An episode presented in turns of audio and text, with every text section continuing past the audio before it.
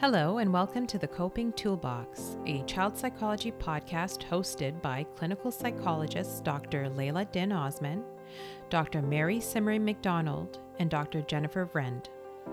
We hope that this podcast helps parents, children, and teens learn new coping skills in dealing with their stress and anxiety, and to help strengthen relationships in their lives.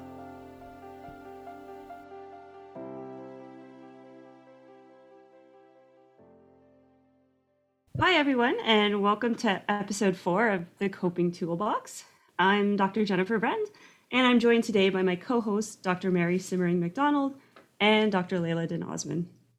We are very excited today because we're going to be talking about sleep, um, which is a very interesting topic to all of us and a topic we see very often in our practice. And uh, we decided today to focus on teen sleep. So um, the episode today will be focused mainly on teen and kind of preteen sleep, but we will definitely be covering other topics uh, related to sleep in future episodes. So, um, to get started, we wanted to give a little bit of background information about sleep. So, um, one of the things that I find so interesting about sleep is we spend so much of our lives sleeping. So, we spend about a third of our lives asleep. So, clearly, there's definitely something important about sleep. And researchers and clinicians are still trying to understand and figure out exactly why, um, what the role of sleep is. So we know it has lots of important value to our lives, but um, it has very different values, and we're still figuring that part out. Um, there's two pieces to sleep that I think is important to understand before we really get going today. So um, there's basically two things that make us tired and make us sleepy.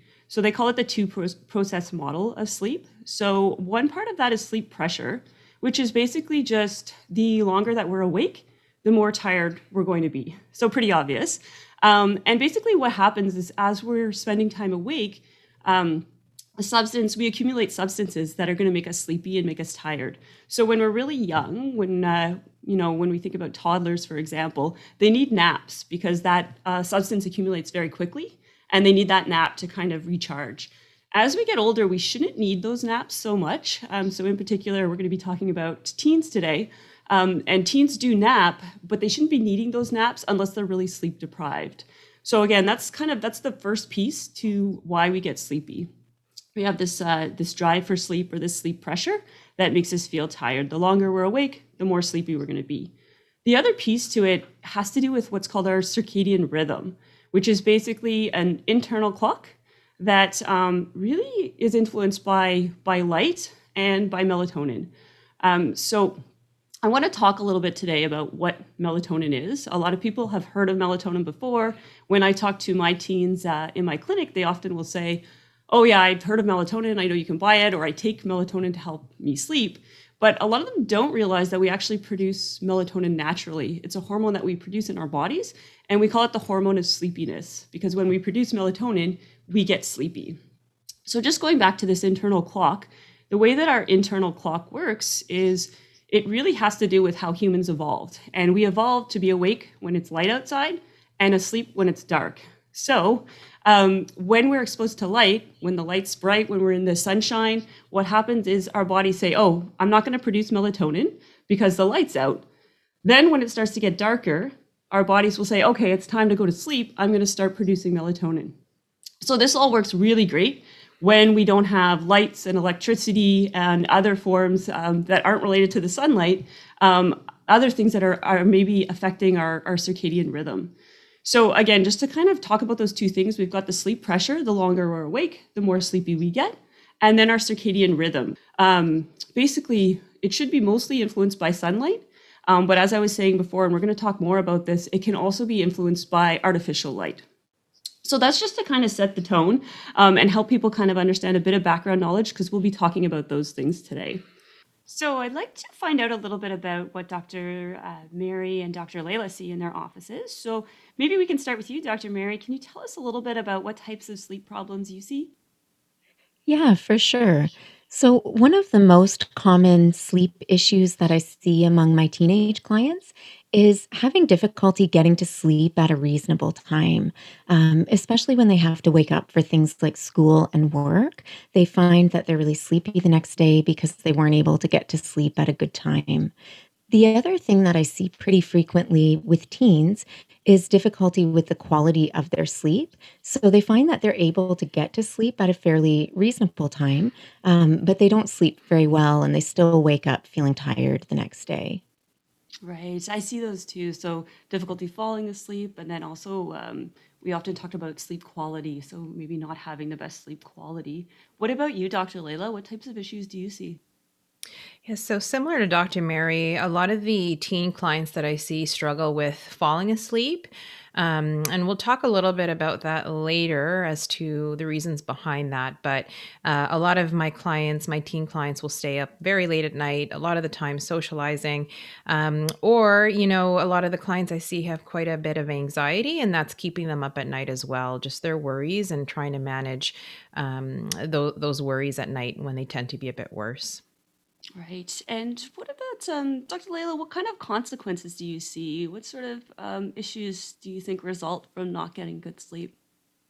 Yeah. So we know, um, as you mentioned, Dr. Jenn, that sleep can affect so much of our basic functioning, right? So uh, when we're thinking about mental health, um, I often give the analogy of it's like the foundation of a house, right? We have some of these skills that we can work on to help set the foundations of a house so that we have healthy um, mental functioning. So sleep is definitely a part of that foundation, as well as, um, you know, a healthy lifestyle, healthy eating, for example. But sleep is so critical. So a lot of the clients I see, um, you know, when they're not sleeping or they're they're sleep deprived, it affects pretty much everything um, in terms of making their anxiety worse.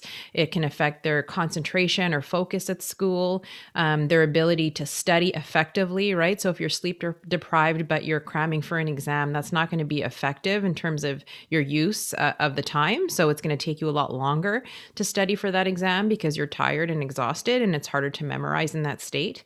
Um, and we know that it can make people more dysregulated emotionally right? So when we're sleep deprived there's a higher incidence of you know um, anger outbursts or not being able to regulate how you're feeling uh, that irritability that comes about especially in in those teenage years.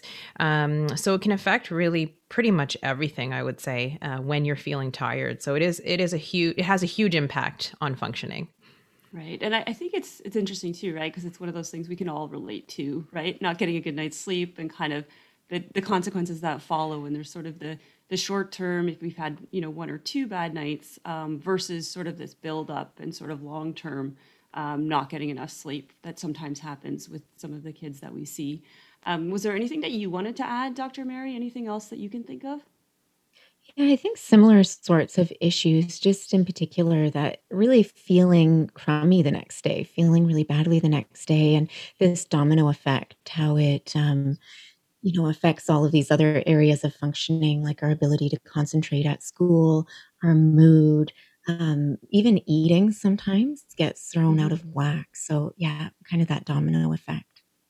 Definitely, definitely. And I guess the other thing sometimes I have kids um, talk about is just even their performance in sports. I see a lot of athletes and they they talk about how, you know, they're just kind of dragging, they're not themselves. They're they're not able to perform at, at peak. Um, and they talk a little bit about that. And then the other thing I was just thinking is um, the use of caffeine. So uh, again, because we're talking about a bit of an older population, the teenagers, um, a lot of them use caffeine to kind of counterbalance some of those effects. Do you guys see that as well? Yeah. And and the other thing um, that I do see more and more of these days, especially since um, it's been legalized, is some marijuana use for sleep in teen clients. So I've, I've had a few clients come in recently um, who are using marijuana as a way to relax and as a way to fall asleep. And um, I, I wanted to bring that part up so we can discuss it a bit later as well. But in, in addition to the caffeine, um, using a substance to try and uh, improve their sleep quality for better or for worse.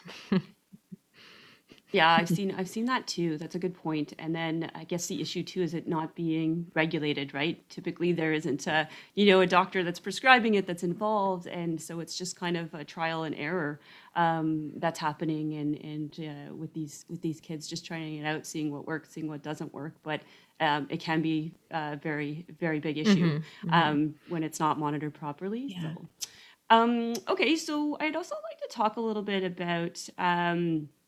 Just the biological and psychosocial factors that are at play in terms of things that might be getting in the way of teenagers. Uh, we know for teenagers, it's it's not easy for them to sleep.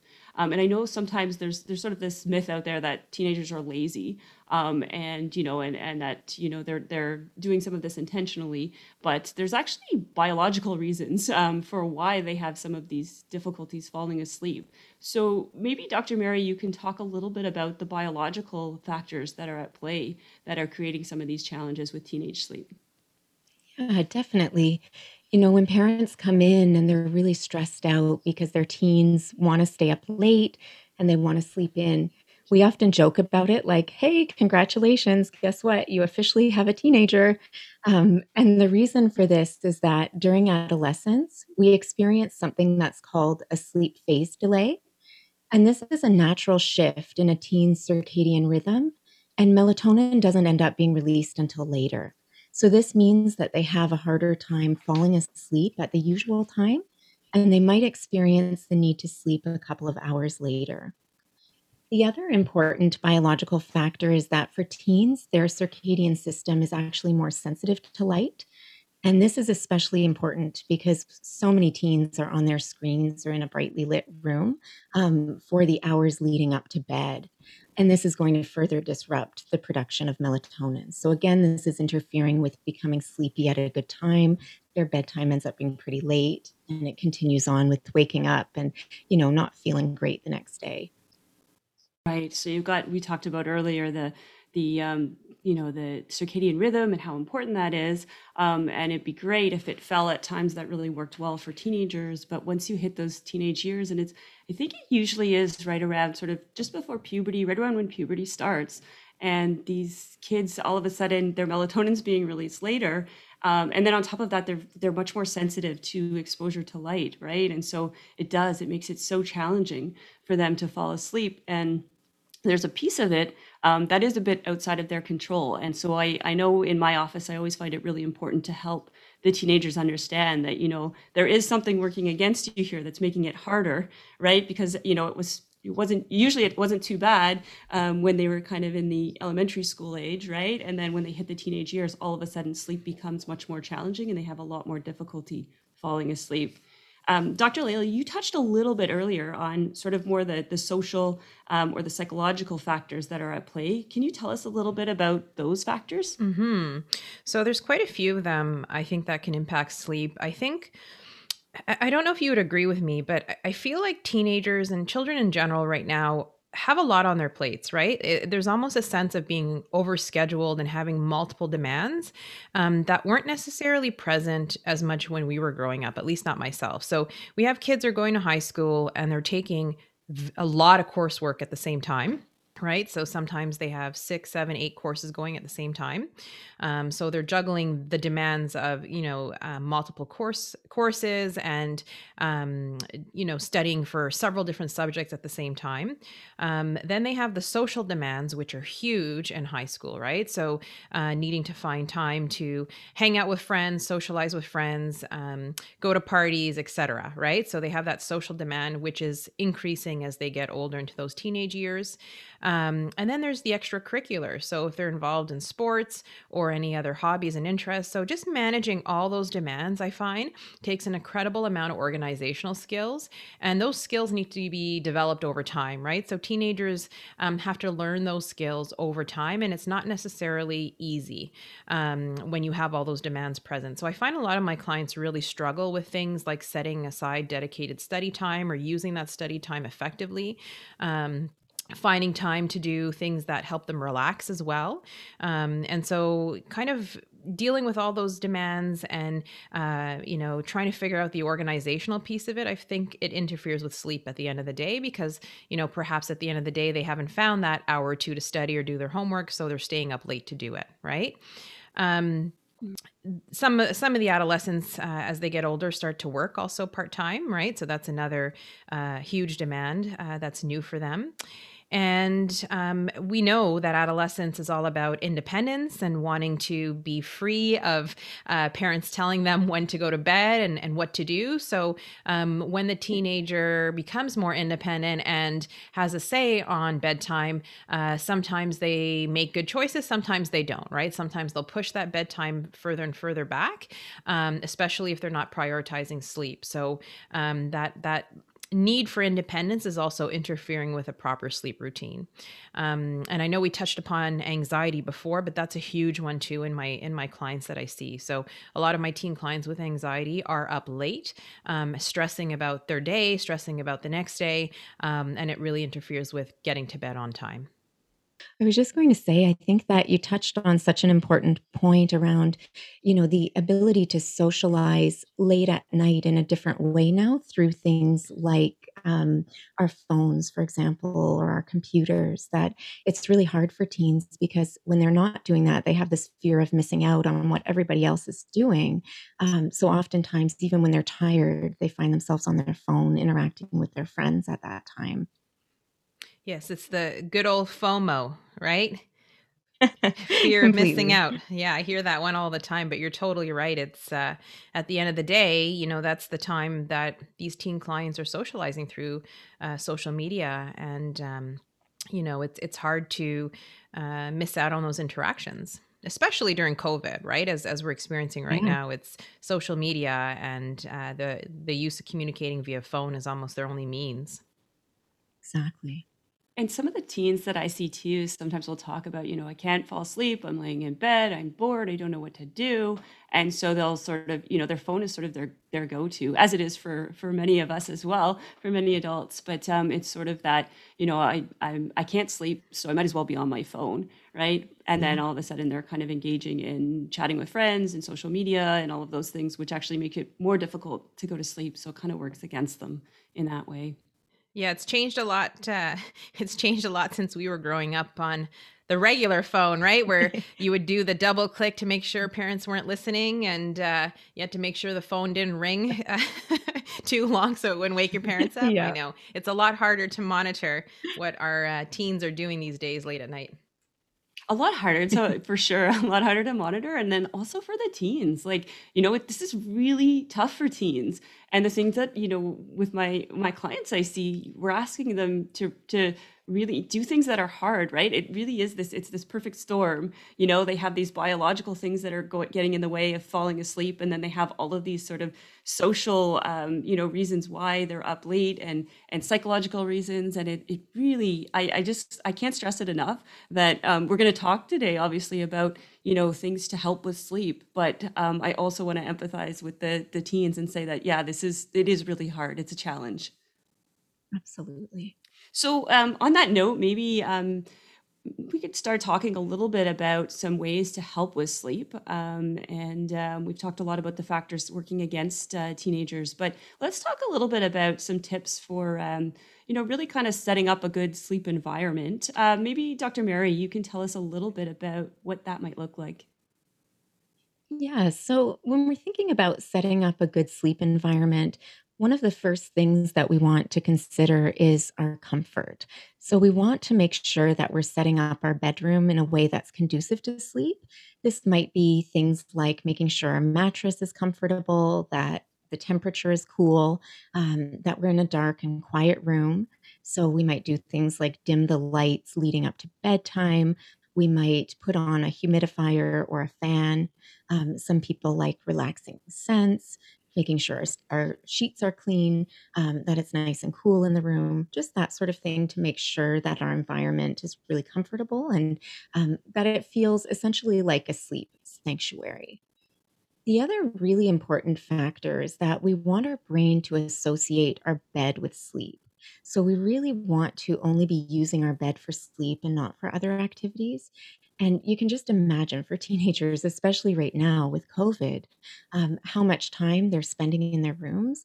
They're doing their homework there, they're watching movies, eating. Now they're attending class, texting, you know, playing games. Just everything pretty much is happening in their rooms and primarily in their beds. The problem with this is that our brain starts to associate being awake with being in bed. So when it comes time to sleep, our brain is like, okay, well, this is where I do all my fun stuff, and it gets woken up. Instead, we want to make sure that we're using our bed for sleeping and doing all other activities outside of our bed. So, I often recommend to my clients um, of any age, actually, creating a little cozy area in their room, um, maybe with some, you know, like comfy cushions or a comfy chair, some nice blankets, and that sort of thing, where they might be able to do some of their other activities um, either before bed or during the day, and also a spot that they can get out of bed if they need to and go to. The other thing that we've touched on a fair bit is just the importance of turning off screens for a good amount of time before we're sleeping. And ideally, we would aim to have them off a couple of hours before we sleep. Um, but I find with some of my teen clients, that isn't always a realistic goal. Um, so even finding a time together where, you know, they, they figure out a cutoff time um, that they're willing to work with can be helpful. And we also can do things like turning down the brightness on the screen or turning down the volume, or maybe, you know, switching to listening to something instead of watching something. Um, those are all other ways of of working to reduce that stimulation and even the brightness before we go to sleep.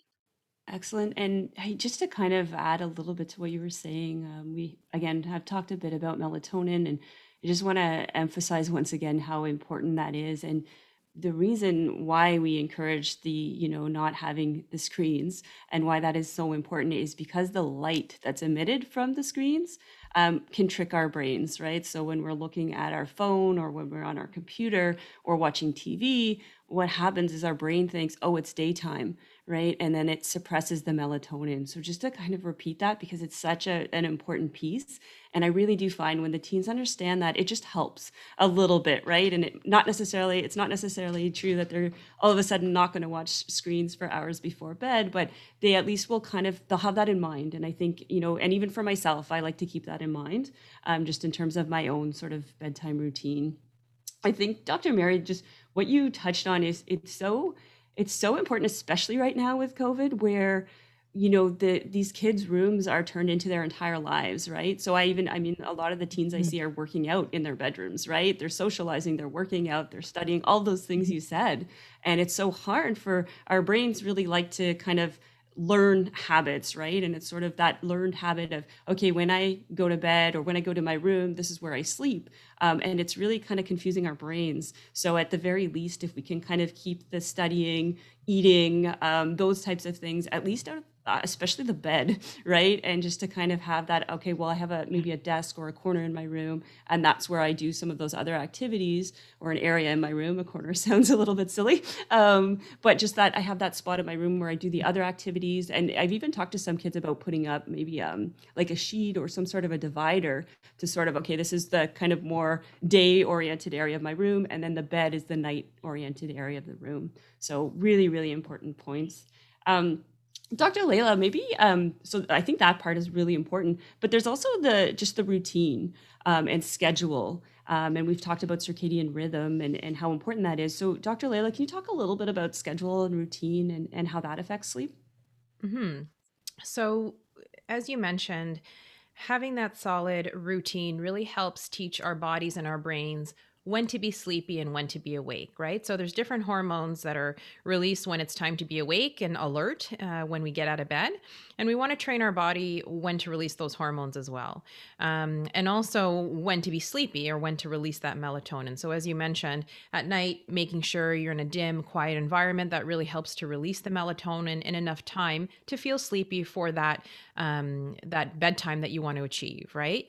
Um, so, having that solid routine is critical. So that means getting to bed around the same time every day and waking up in the morning at the same time every single morning. And I think this is a huge factor for adolescents because, um, you know, as we mentioned, their their schedule is crazy. So, you know, they're often so busy Monday to Friday and exhausted by the weekend that they end up sleeping in you know, until all, all hours of the afternoon, Saturdays and Sundays. And then Monday rolls around and they're exhausted because they have to be up at six o'clock in the morning to be back in class. So, um, one of the first steps is really making sure um, that we kind of undo that that cycle of sleep deprivation during the week and then oversleeping on the weekend. So that means still going to bed early on the weekends uh, or as early as you set out for the week, and also waking up early in the morning on weekends. So, not sleeping in. So, you know, I think that really helps kind of guide your body to feel awake when it needs to be awake and to be sleepy when it needs to be sleepy. So, um, that's a tough one, right? I, I often go over this one a lot with adolescents, and it's not easy to implement. Um, I mean, I remember being a teenager and sleeping in on weekends. It was like the best, you know, day of the week is that Saturday morning. Um, and you know often you're socializing on weekends in the evening so you're up much later but really it's doing yourself a disservice by continuing that pattern because monday like i said is going to roll around and you're going to be even more exhausted um, so really trying to get out of bed early in the morning on weekends is critical. And it it gets easier, right? So I'll tell my clients, look, the first couple of days you're going to be up at six or seven in the morning, or I may be exaggerating a little bit, let's say eight or nine on the weekend. Um, you're going to be really cranky about it and you're going to be exhausted all Saturday and Sunday. But after a few days, and I like to give the general guideline of a couple of weeks of a solid sleep routine.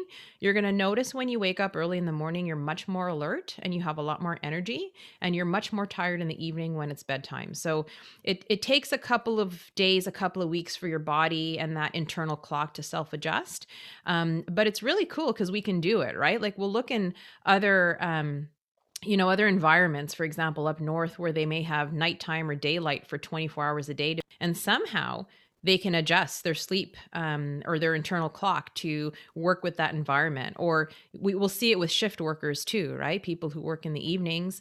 Um, how, how can they learn to be tired during the day? So it's it's a struggle. It's uh, counterintuitive to um, that internal clock, but there is a way of learning how to be tired at certain times of the day, um, which is really cool because it's an associated learned response, right? It's uh, in psychology we call that conditioning, right? So it, it's it's interesting to see um, what we're able to trick our bodies into doing.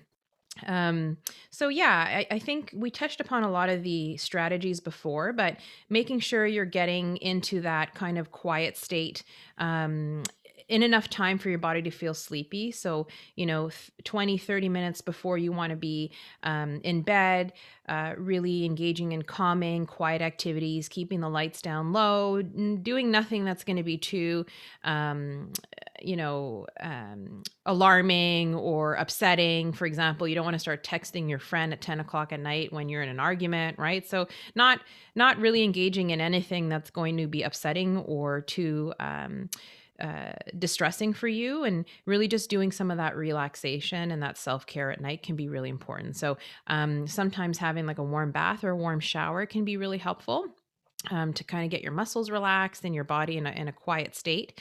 Um, reading is one that i love to recommend for getting sleepy um, because it really helps take your brain out of that flight or fight response we talked about last podcast and into a more kind of frontal brain process when you're reading, right? So it's using more of that frontal brain, less of the back brain, and it really helps relax that state of anxiety. So I really like reading at night. I think it really is a quite useful strategy.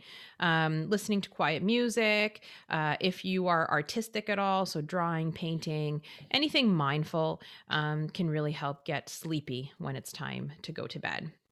Um, Dr. Jenn, you talked a little bit about caffeine um, and how that it can interfere with sleep. So making sure you're not drinking caffeine uh, after 2 p.m. would be a good guideline. Um, and then the marijuana use, you know, I know that's a whole other podcast, um, but I don't think, you know, using these external uh, substances, especially when they're unregulated, is a good long term strategy. Um, I think if you can find natural ways of uh, altering the environment or using a proper sleep routine, it will be a lot more effective long term for healthy sleep habits. And then the other one, especially during COVID, uh, which we need to address, is getting enough exercise in your day and, and fresh air, right? That can really help with getting the natural sunlight in your system, um, you know, expending some of that extra energy that you're holding on to, being cooped up at home. Um, so it really just helps your body, uh, you know, get into a state where it can relax at the end of the day um, and release some of that melatonin in order to be sleepy. Oh, those are all excellent uh, points, Dr. Laila. And I know with the exercise too, there's a lot of research to show that, you know, just like the fresh air, the exercise, the moving around, all of those things really, really help with that um, sleep quality that Dr. Mary had actually mentioned earlier, right? And so it actually it, it helps, it increases your slow wave sleep, which is that really deep restorative sleep. And the more we exercise and get fresh air, the more we're going to have that really deep sleep. So I know, uh, again, I encourage the teens if they can, like get outside, get the exercise, because that's going to help with the sleep.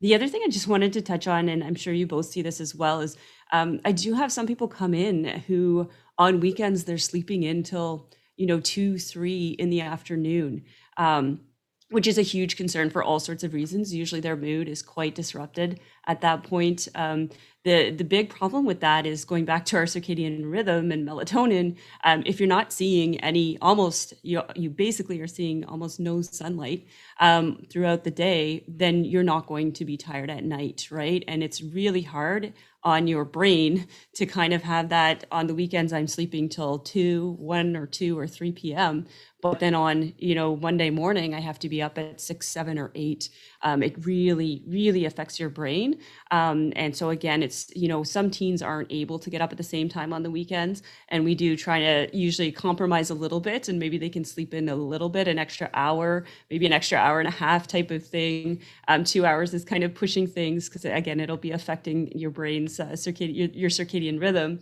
Um, but definitely like sleeping throughout the day is is going to have n- all sorts of negative effects um, on all sorts of areas of life so um, just in terms of these positive associations that that we were talking about earlier um, i want to talk a little bit more um, just about um, just what we can do um, when we're having trouble. We've kind of set up our our you know our room the way that we want. It's a good environment for sleep. We're trying to follow a routine, and we're still having difficulty.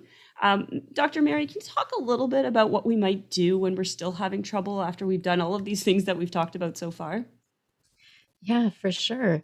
Because that's something that can feel really discouraging, right? When we're trying to get our sleep routine on track and, you know, we're we're lying in bed and we're wide awake and going, why isn't this working? Um, but as we talked about before, we really want our brain to start making this association between being in bed and being asleep.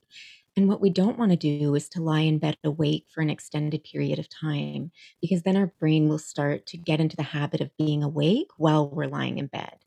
Um, so this can sometimes be surprising, but we actually recommend that if you get into bed and you don't fall asleep within around 20 or 30 minutes, you should actually get out of bed at that point and do something quiet. Um, so that's the important part to it, doing something quiet. So, not screens at that point. We want something with a low level of stimulation. Um, so, reading, again, like Dr. Laila mentioned, that's a fantastic thing to do at that point. You might quietly do something like a crossword um, or another type of puzzle or maybe just do something like a relaxation strategy.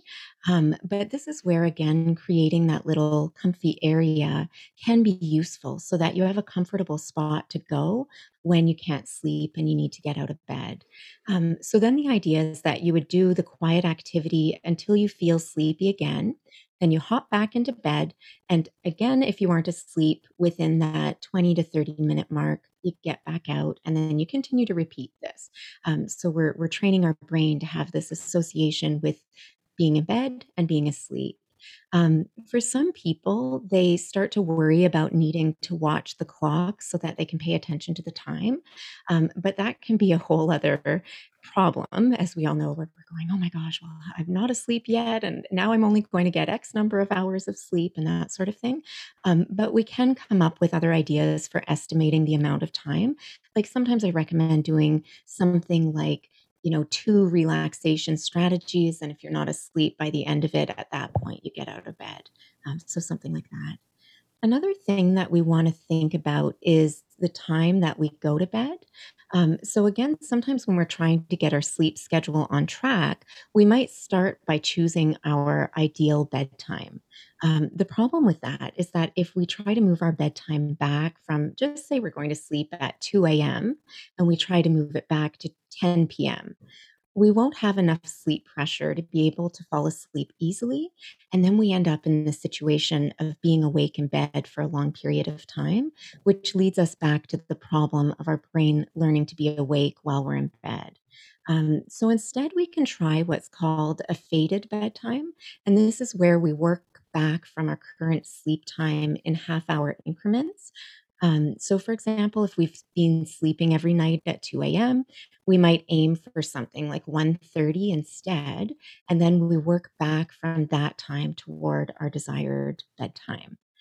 Um, another thing that we can try, which often is very popular among teenagers, um, is actually recommending that they stay up a bit later than they usually would. So we would be looking at maybe around an hour, um, you know, not talking about like three or four hours later, but looking at around up to around an hour.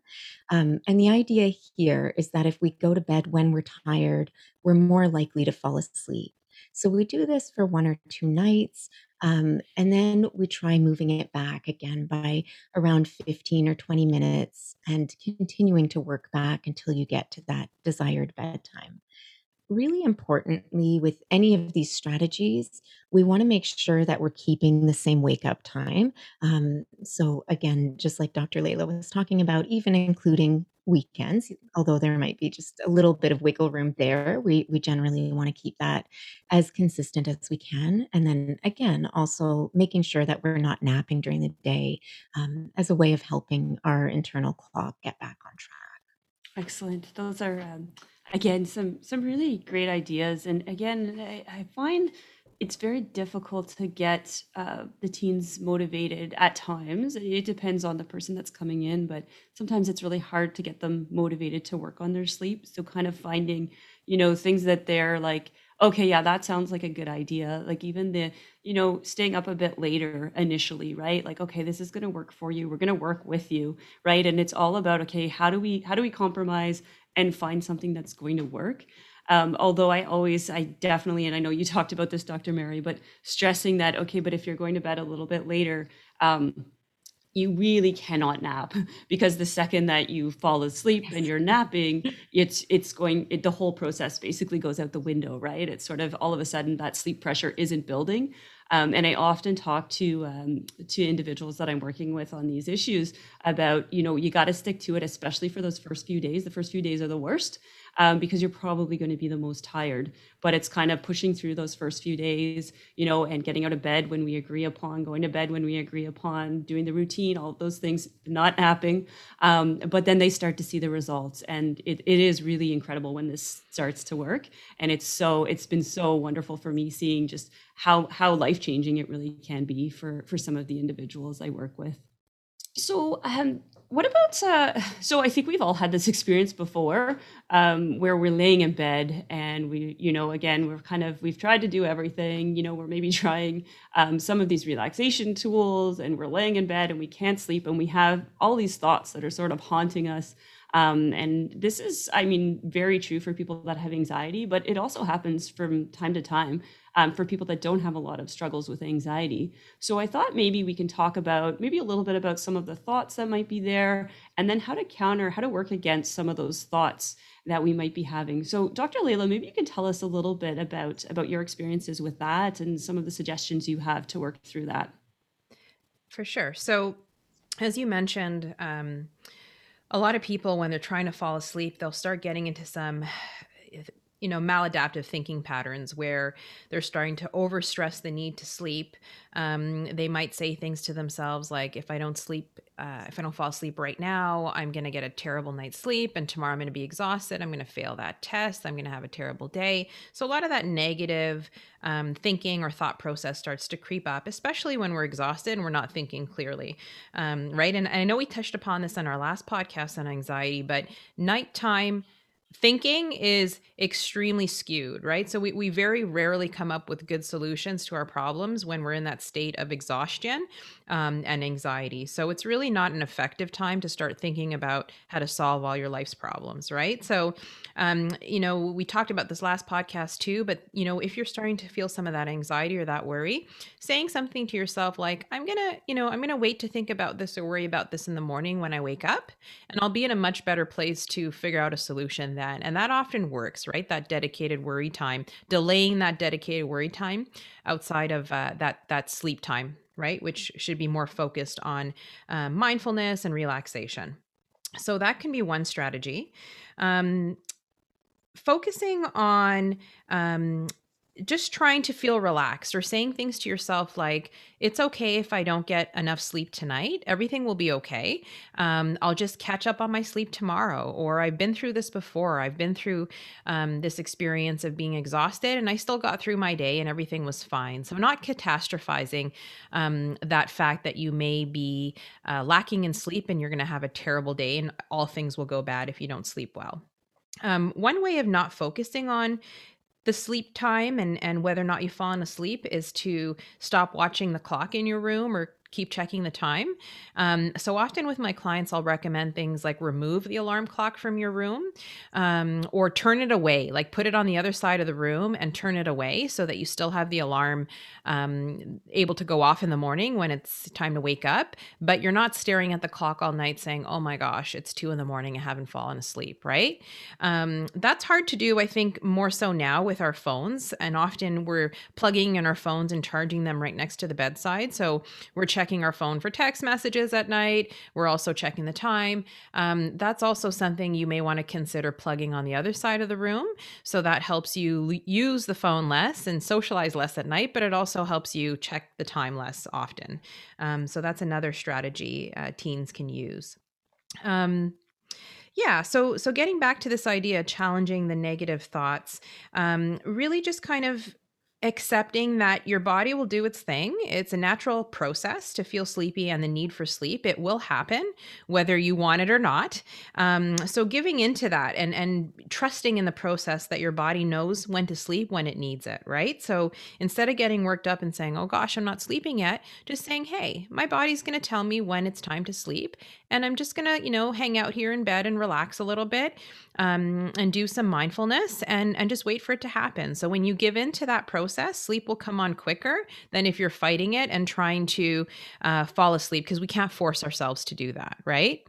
Uh, those are all excellent uh, examples, Dr. Laila. I know um, for me too, sometimes it's helpful to sort of share your own kind of personal experiences. And sometimes I have that thought of, oh, I haven't slept at all. And I, you know, if I'm having a bad night's sleep and it's sort of that feeling of, oh, I haven't, I haven't slept at all tonight um, and you're kind of having some of those thoughts come in. Um, one thing that I uh, I talk about a little bit with some of the teens is I, I actually used to work in a sleep lab, and um, one of the things we did is we recorded people's sleep, um, and we'd wake them up. We could see their brain waves um, through this thing called polysomnography, right? And we could see their brain waves. We knew they were asleep, and we'd wake them up. And about 50% of the time, people didn't actually realize they were asleep because they were just kind of in this light stage of sleep. And I found that so interesting. And I find it actually helpful for myself sometimes when I'm like, oh, I haven't slept at all. And then I kind of remind myself, you know what, I probably have been in and out a little bit and at least got some sleep. Um, right. And just having that in my head, I think can be helpful. And some of the teens that I've talked to have said, oh, yeah, that, you know, it's kind of, it's kind of neat to think that way. And even sometimes when our thoughts start to be like, our thoughts are a little bit strange or you know we're kind of our, our thinking isn't you know quite quite um, the way it normally is that might be a sign that you've actually fallen asleep a little bit or had some micro sleeps or had a bit of sleep in there. Um, and that can be helpful too just to know okay i've slept i've at least slept a little bit. And to add to that that point too and i'm sure you could speak in more detail about it than i can but um, I think similarly too, when we're sleep deprived, when we sleep, we end up having a longer restorative sleep. Um, so I think, in a way, it's our body trying to catch up right?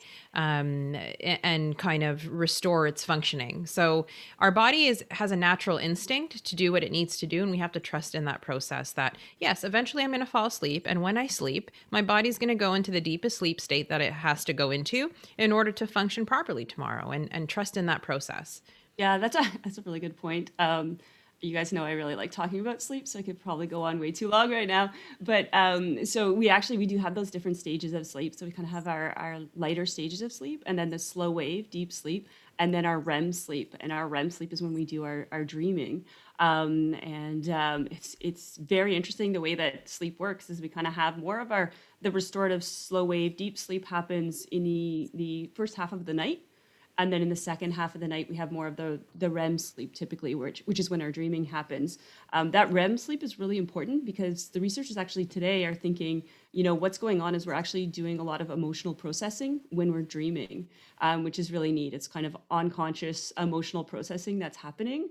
Um, so if we don't get a full night's sleep right? So i mean obviously from you know the odd time when we don't have a good sleep that's okay. But if we think about some of the teenagers that are chronically deprived what might be happening is they might be missing out on some of that rem sleep um, that their bodies really need um, that their brains really need i should say. Um, and then that helps with the emotional processing right? So then it leads to issues with depression and anxiety and other emotional challenges because they're not getting that really important rem sleep um, the other thing that happens sometimes is if we're really deprived of REM sleep, um, if we fall asleep, we might jump right into a dream. And often, if we're jumping right into a dream, it suggests that you know we probably need more sleep.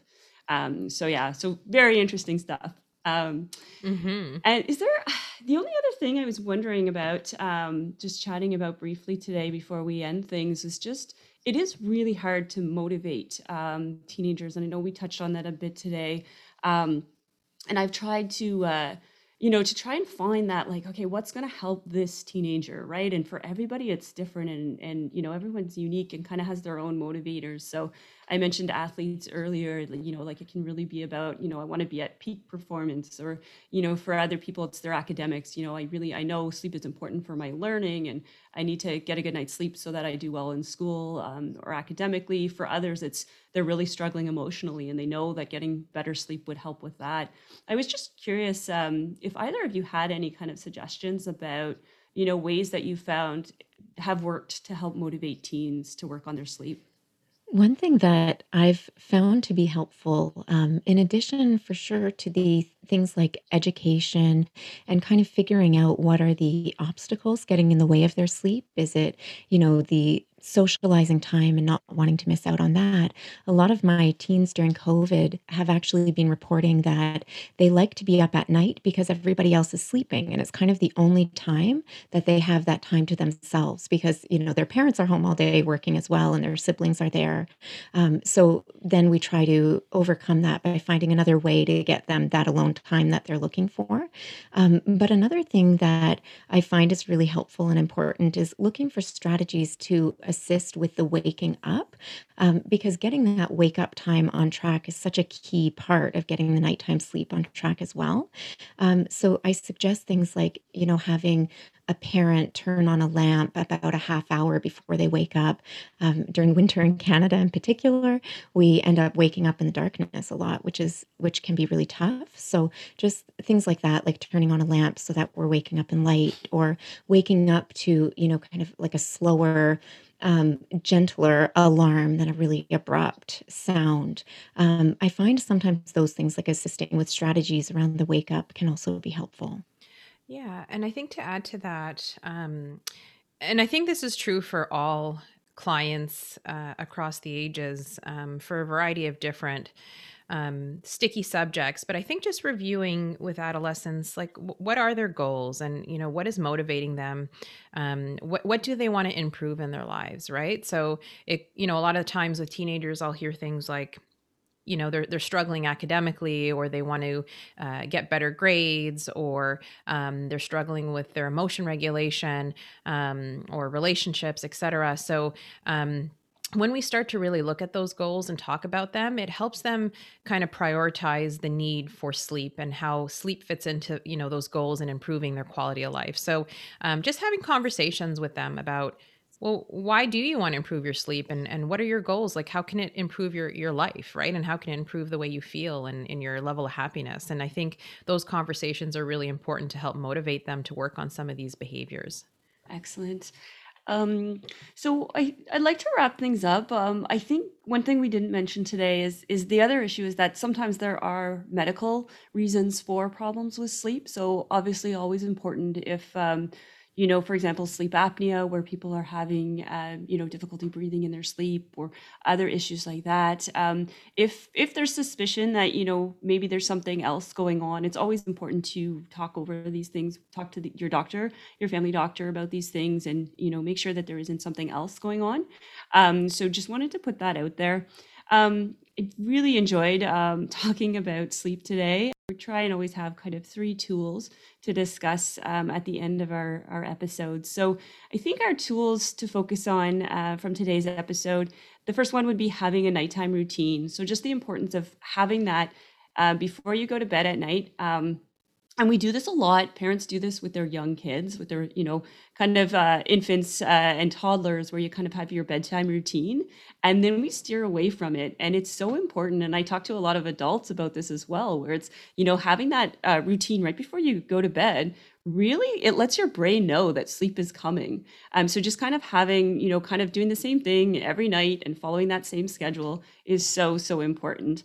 Um, i always uh, just kind of um, do mention to people one thing that we often do right before we go to sleep is is we go in the bathroom and brush our teeth right and we turn on a bright light so again i just it, it has to do with the melatonin and as soon as you turn on that bright light it confuses your brain your brain thinks oh it's daytime um, so just again trying to keep the lights low while you're doing that routine is really important so that's tool number one. Tool number two is just that setting up the environment for success. So we really, Dr. Mary talked a lot about how important it is to link our bed with feeling sleepy and with sleep. So again, doing whatever you can to kind of keep, you know, the things like studying, watching TV, eating, chatting with friends, social media, as much as you can, keeping that out of the bed is going to be really important. And we talked about even kind of having, if there's some sort of a divider or some sort of area in your room where you can do those other things and just use the bed for sleep. Um, and then the last one, um, Dr. Laila spent a lot of time talking about this one, but just keeping a regular sleep schedule. So that consistent schedule, it just your your it trains your brain. So your brain knows this is when I sleep and this is when I'm supposed to be awake. Um, and I can't emphasize enough how important the way the way that our brains work is quite primitive in a lot of ways, and just having that regular schedule is so important. Um, so I think that wraps everything up for today. So again, I, I would like to thank my uh, my co-hosts, Dr. Mary and Dr. Laila, and of course all of our listeners. And we are very excited about um, following up with episode five of the Coping Toolbox. Great. Um, and I'll just add in to our listeners to make sure you check out the links um, to resources on every episode. Um, so you'll see just at the bottom of the description of every podcast, there's a few links. Um, today we'll be posting some that are helpful for uh, establishing sleep routine um, and some mindfulness videos from Sick Kids. Um, so please check those out. They're great resources and check out the ones from our other episodes as well.